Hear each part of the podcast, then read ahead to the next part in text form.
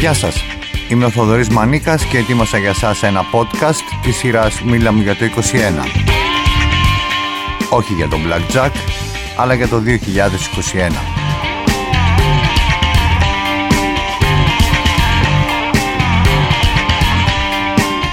Μίλα μου για το 21. Μια σειρά από podcast όπου οι προσκεκλημένοι μου που δεν είναι οι συνήθεις μαϊντανοί των media μιλούν για διάφορα αλλά κυρίως για όσα σημαδεύουν τη χρονιά που διανύουμε.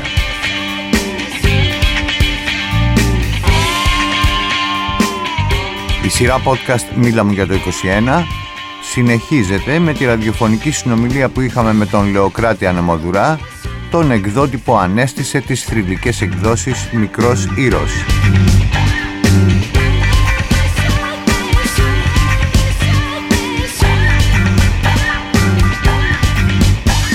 Συζήτηση μας αυτή μεταδόθηκε από τον ραδιοφωνικό σταθμό στο Κόκκινο στους 105,5 μεγάκυκλους στα FM το απόγευμα της Κυριακής 16 Μαΐου 2021.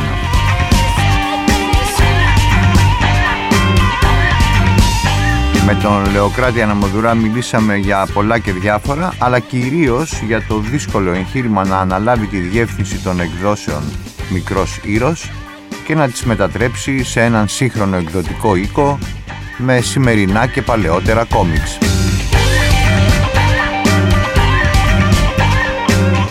Στο ραδιοφωνικό αέρα του Κόκκινου, λίγο πριν αρχίσει η συνομιλία μας με τον Λεοκράτη Ανεμοδουρά, ακουγόταν η Γαλλίδα τραγουδίστρια του Μάη 68, Ντομινίκ Γκρά.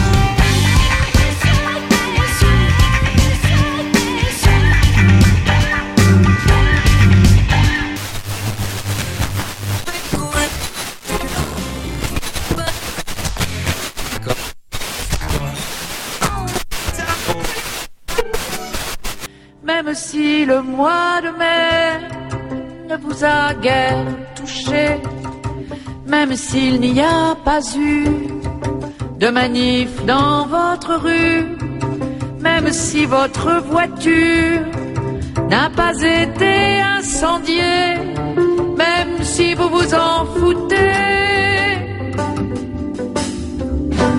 Chacun de vous est concerné. Même si vous avez faim de croire qu'il ne se passait rien, quand dans le pays entier les usines s'arrêtaient, même si vous n'avez rien fait pour aider. Η Ντομινίκ Γκράνς είχε για σύζυγο τον ε, Γάλλο κομίστα Ταρντί που είναι πολύ γνωστός και στην Ελλάδα ίσως το πιο γνωστό του πόνημα στα ελληνικά να είναι το Μίχλι στη γέφυρα του Τολμπιάκ ο Ταρντί είχε διακοσμήσει και τα πόστερ ε, εκείνης της περίοδου και τα εξώφυλλα των δίσκων της συζύγου του και αφού μπήκαμε στον κόσμο των κόμιξ καλωσορίζω στην τηλεφωνική γραμμή τον σημερινό συνομιλητή μου, τον Λεοκράτη Ανεμοδουρά. Καλησπέρα από Θοδωρή, καλησπέρα και στους ακροατές. Πώς είσαι; Καλά, μια χαρά. Ε, καταρχήν σε ευχαριστώ για την ε, συνομιλία αυτή. Θα προσπαθήσω να είμαι σύντομος, αφής και περιεκτικός για να τα βγάλουμε πέρα με, Εγώ το, με την κλεψίδρα του χρόνου και αρχίζω από αυτό που είναι το εμπρότης ε, θέμα μου το Μάη του 68, 53 χρόνια πριν ε, έρχομαι λοιπόν τώρα στα δικά μας.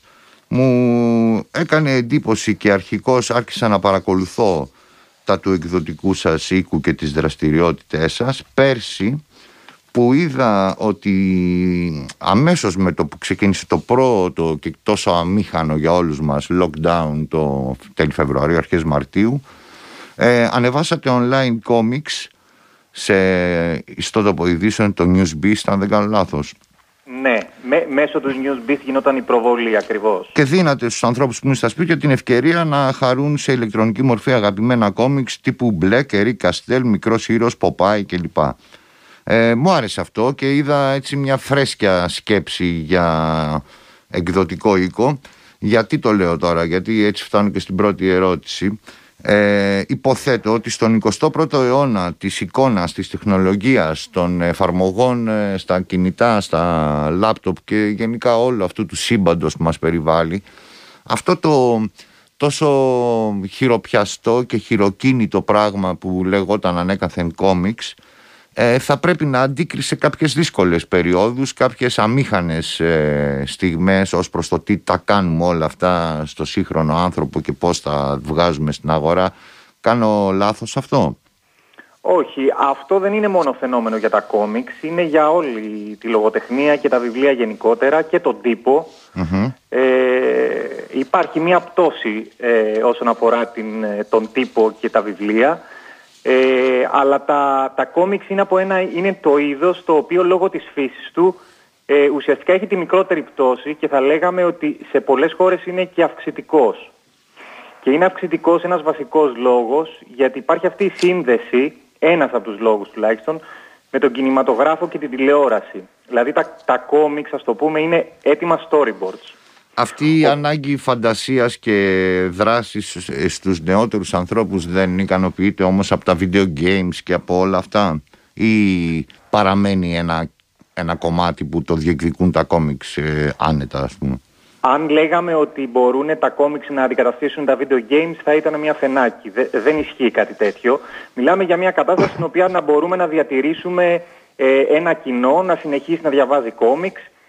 Αν μη τι άλλο δεν μπορούμε να πάμε κόντρα στο ρεύμα και τα video games έχουν τόσα πολλά πλεονεκτήματα, κακά τα ψέματα, ε, οπότε δεν μπορούμε να πάμε κόντρα στο, στο ρεύμα. Το θέμα είναι απλά ε, να μπορούμε να διατηρήσουμε μια βάση και ο κόσμος να, να δει τα, τα θετικά και της ανάγνωσης βιβλίων και της ανάγνωσης κόμιξ. Ε, Παγκοσμίως, όπως σας είπα, υπάρχει, το κόμιξ είναι το είδος το οποίο έχει τη χαμηλότερη πτώση και κυρίως ε, σε, υπάρχουν κάποιες χώρες όπως για παράδειγμα η Ιαπωνία ή η Αμερική όπου παρουσιάζεται και αυξητικός ε, ο, η, η, η, τάση, είναι αυξητική της ανάγνωσης. Ε, να πω κάτι, εδώ πέρα όμως μιλάμε τώρα για, θέλω να σταθώ σε αυτό, για όλη την κληρονομιά που άφησε ο παππούς σου, άξιος καλλιτέχνης, ε, κομίστας αλλά και δραστηριότατος επιχειρηματίας στο χώρο αυτόν, από τους καινοτόμους στην ε, Ελλάδα, ε, να, να, να δει κανείς τι τα κάνει αυτά σήμερα. Μου έκανε λοιπόν εντύπωση που η εταιρεία σας ε, διακρίνεται για εκδόσεις να, σαν την σειρά για το Μάη του 68 ή σαν και άλλα πράγματα που έχω αναφέρει από εδώ όπως το τετράσι θρηλυκή του Πυραιός για το ρεμπέτικο συγκρότημα του Μάρκου, του Παγιουμτζή και των άλλων ε, άρα λοιπόν έχετε αυτές τις νέες εκδόσεις που σίγουρα έχουν και ένα δυναμισμό αλλά μου αρέσει και πώς αξιοποιείται το παλιό υλικό. Φαντάζομαι ότι δεν είναι πολλοί οι πιτσιρικάδες που ψάχνουν το μικρό ήρωα ή το μπλεκ, αλλά τόμοι αναδρομικοί εκδόσεις που γίνονται γύρω από αυτούς τους ήρωες τους κρατάνε κατά μία είναι ακόμα ζωντανούς και αυτό είναι ε, μια χαρά ε, πώς να το πω είναι καλό, καλό παράσημο εσύ μεγάλος μέσα σε αυτό το πράγμα, έτσι, στο θησαυρό των εκδόσεων του Ανεμοδουρά ή ήσουν μικρός αποστασιο, αποστασιοποιημένος; Δεν θα έλεγα, ε, θα έλεγα ότι ήμουν ένας α, κοινός έφηβος ο οποίος διάβαζε κόμιξ. Δεν διάβαζα, δεν ήμουν δηλαδή μανιακός των κόμιξ. Περισσότερο mm. της μπάλας ήμουνα παρά των κόμιξ. Ε, απλά δέθηκα με τα περιοδικά γενικότερα, δηλαδή μπήκα στον εκδοτικό οίκο από τα 20 μου, γιατί δεν είχαμε μόνο αυτά τα περιοδικά, όπως ε, ανέφερες προηγουμένως, είχαμε και άλλου είδους περιοδικά, εφηβικά, Σούπερ Κατερίνα, Κατερίνα, σταυρολεξικά, είχαμε διάφορων ειδών και τα κόμιξ και τα παιδικά περιοδικά ήταν ένα κομμάτι. Δέθηκα λοιπόν με αυτό το κομμάτι και ουσιαστικά τα τελευταία 8 χρόνια και θα έλεγα ότι ε, ένας βασικός λόγος ήταν η παρότρινση και η ζέση που είδα από αναγνώστες mm για αυτό το κομμάτι το οποίο ε, φαίνεται ότι χάνεται. Ε, όλο αυτό, όλη λοιπόν αυτή η ιστορία εμένα με εγωίτευσε. Και ο χώρος των κόμιξ και η ιστορία την οποία για να είμαι ειλικρινής δεν την είχα αντιληφθεί. Δεν είχα αντιληφθεί δηλαδή το βάρος και όλη αυτή τη διαδρομή την σημαντική του ανεμοδουρά στο χώρο. Ούτως ή άλλως όταν τον βίωσα εγώ τον ανεμοδουρά έφυγε το 2000 εγώ ήμουν έφηβος. Δεν, ε, τον έβλεπα σαν παππού, σαν μια... Ναι, ήταν, ο παππού σου ακριβώς. Ακριβώς. Οπότε κατόπιν αντιλήφθηκα και κατόπιν όταν το είδα και ως μέσο βιοπορισμού έτσι και να, να, να ζήσω από αυτό και να συνεχίσω μια δραστηριότητα. Ε, έλεγα ότι ερχόμουν στη μουσική γιατί μου έκανε εντύπωση και έτσι άλλωστε πρωτοαναφέρθηκα και από αυτή την εκπομπή από το φθινόπωρο του 20 ε, στις δραστηριότητές σας ένα μουσικοκεντρικό έτσι, σκεπτικό που υπάρχει. Μου είχε αρέσει πάρα πολύ αυτό του Σκαμπαρδόνη ε, για τους ρεμπέτες για την τετράδα του Πυραιός και σαν ιστορία και σαν έκδοση. Ε, είχα δώσει νομίζω και από, πάλι από δική σας χειρονομία το τρίτομο του Τζον Λένον. Ε, υπάρχει αυτό το μυθοπλαστικό και ογκοδέστατο King το The King για τον Elvis που δεν είναι για τον Elvis αλλά για ναι, κάποιον που, που φέρνει του Elvis να μην πω περισσότερα. Αυτό μου άρεσε πάρα πολύ. Ε, τώρα έχουμε τα μουσικά καρές τα οποία θα μου επιτρέψεις να μην αναφερθώ πολύ γιατί εφόσον είναι χορηγός επικοινωνίας ο σταθμός φαντάζομαι ότι και άλλοι από αυτό το μικρόφωνο θα μιλήσουν γι' αυτό. Το κρατάω για τον εαυτό μου για μελλοντική στιγμή. Τι λοιπόν είναι ε, που σας έχει κάνει να κεντράρετε στα μουσικά κόμιξ και αν θα το συνεχίσετε είναι η ερώτησή μου. Ε, Κοιτάξτε, ε, για να είμαστε απόλυτα ειλικρινείς προσπαθούμε να κλέψουμε λίγο από τη λάμψη αυτής της τέχνης η οποία είναι μεγάλη, είναι ιδιαίτερα, ε, έχει μια ευρύτητα και έχει ένα τεράστιο κοινό. Ε, αλλά μας γοητεύει συγχρόνως και αυτός ο χώρος ε, να τον αποτυπώσουμε είτε ε, υπό τη μορφή κάποιων βιογραφιών κάποιων καλλιτεχνών είτε υπό τη μορφή αυτού που κάναμε τώρα με τα μουσικά καρέ, δηλαδή εικονοποίηση τραγουδιών. Και τα δύο εμάς μας, ε, μας γοητεύουν. Συν, ε, τα μουσικά καρέ έχουν ένα άλλο στοιχείο, έχουν το στοιχείο του συνεργασίας με πάρα πολλούς Έλληνες κομίστες. Μια διαδικασία που εμένα προσωπικά που ανέλαβα έτσι την αρχισυνταξία, μου αρέσει πάρα πολύ σε διαδικασία. Και βέβαια ότι συνδεθήκαμε και με ανθρώπους του χώρου, ε, Νομίζω ότι μπορώ να πω κάποια, δεν, δεν θα πω ουσιαστικά, με ανθρώπους του χώρου ενώ με σένα και με τον uh, κύριο Πορτοκάλογλου, οι οποίοι συμμετείχαν κατά κάποιο τρόπο στην, στην έκδοση. Αυτό ε, είναι κάτι που μας αρέσει. Ε, οπότε, ναι, υπάρχει μια προοπτική να το συνεχίσουμε αυτό. Ωραία. Και τις επιμέρους εκδόσεις τύπου Elvis, John Lennon, μπλα μπλα μπλα κλπ. Ναι, αν και τώρα θέλαμε μια έκδοση η οποία τελ, τελικώς θα βγει από μια άλλη εκδοτική, θα, βγει μια βιογραφία ενός πολύ γνωστού καλλιτέχνη. Ε, ναι, τις κυνηγάμε αυτές τις ε, βιογραφίες. Ε, Λεοκράτη, πλησιάζοντας προς το τέλος, ε, θα σου κάνω μια ερώτηση, δεν σε ξέρω και πολύ καλά, αλλά όπως θα την έκανα σε ένα φίλο μου. Ε, για σένα ήταν επιλογή ζωής φαντάζομαι ξαφνικά μετά τα 20 χρόνια να βρεθείς με αυτό το brand name μικρός ήρωας, εκδόσει μικρός ήρωας και να το δώσεις σε αυτό το πιο δυναμικό, πιο σύγχρονο προφίλ. Ε, το κάνεις με σιγουριά από την αρχή ή κολύμπησες ε, μαθαίνοντας και παθαίνοντας πράγματα για να το βάλεις σε έναν κάποιο δρόμο όπως δείχνει να είναι σήμερα; Θα πω κάτι πολύ σύντομα. Το 2010 είχα επιχειρήσει ξανά στο χώρο των εκδόσεων ε, με παταγώδης αποτυχία, η οποία μου στήχησε πάρα πολύ και οικονομικά και ψυχολογικά. Οπότε όλη αυτή η διαδικασία με έκανε, μου έκανε στροφή 180 μοιρών και με, με έβαζε σε μια διαδικασία ε, καταρχήν ξεχρέωσης όλης αυτής της διαδικασίας και σίγουρα αποστροφής από αυτό τον κλάδο. Δηλαδή με, έκανε, με έβαλε σε μια διαδικασία να μην τον πιστεύω. Σιγά σιγά όμως τελικώς αν έχεις το μικρόβιο για κάτι νομίζω ότι αυτό το πράγμα ξαναγεννιέται. Και εμένα μου ξαναγεννήθηκε. Είτε από παροτρύνσεις ε, αναγνωστών είτε βλέποντας το, το παρελθόν είτε γιατί εγώ το ήθελα δεν, δεν γνωρίζω το λόγο αλλά μου ξαναγεννήθηκε. Οπότε από εκεί ε, και βλέποντας και τα λάθη μου ξαναπάτησα πιο σωστά και πιο σίγουρα και σαν να βλέπω έναν δρόμο τον οποίο κάθε, κάθε μου βήμα είναι πια σίγουρο. Ακούγεται πολύ όριμο και προσγειωμένο αυτό που λες και μπράβο σου.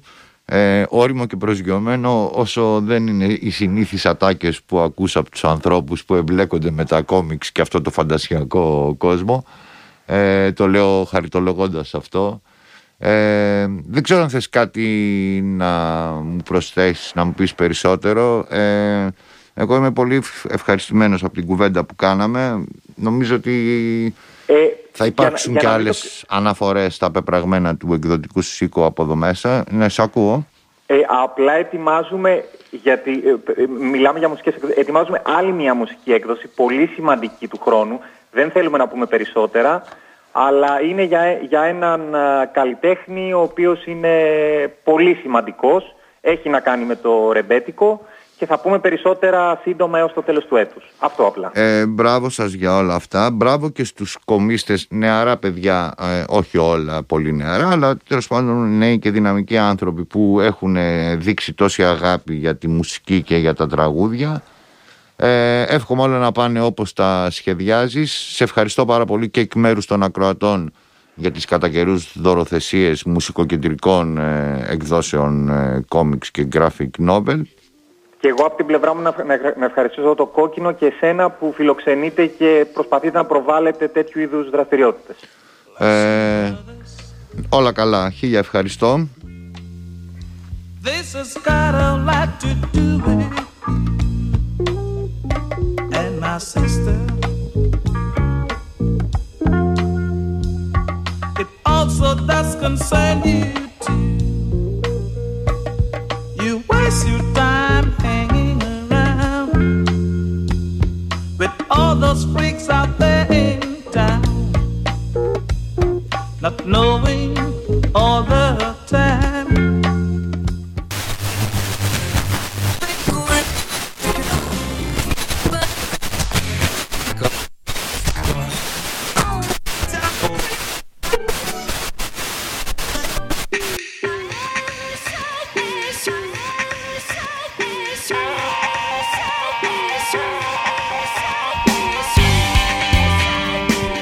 Ήταν άλλο ένα podcast της σειράς Μίλα μου για το 21.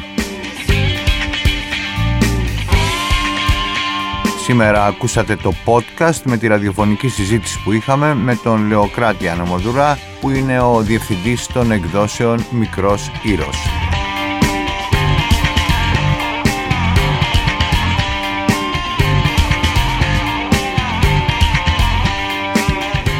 Συζήτηση μας αυτή μεταδόθηκε από τον ραδιοφωνικό σταθμό στο Κόκκινο στις 16 Μαΐου του τρέχοντος έτους.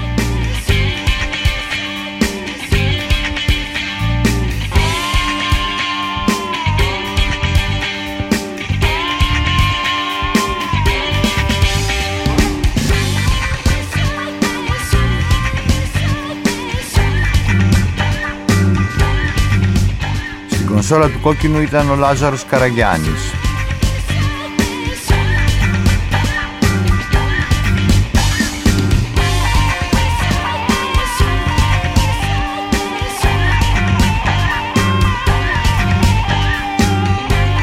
Στην τηλεφωνική σύνδεση επιμελήθηκε η Μαριάνθη Πατσελή.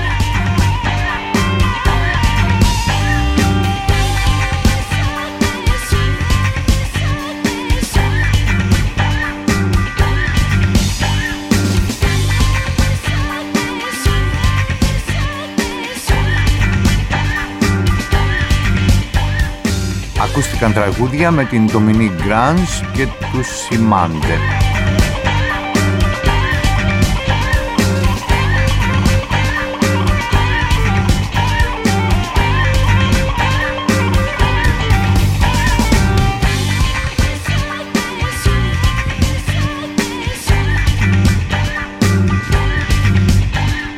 Post production και τελικό μοντάζ Γιώργος Μπαλούμης.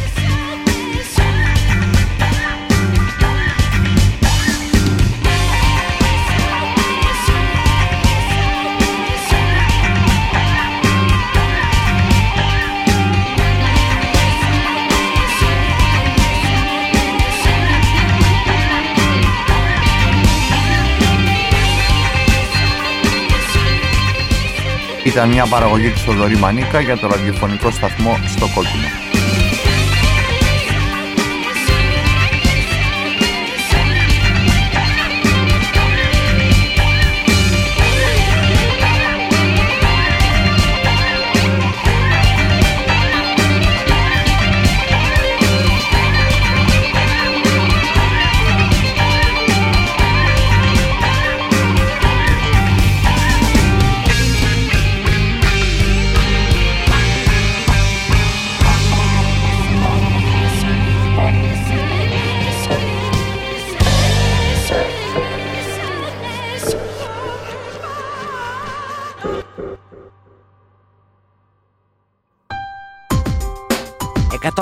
Και 5 στο κόκκινο.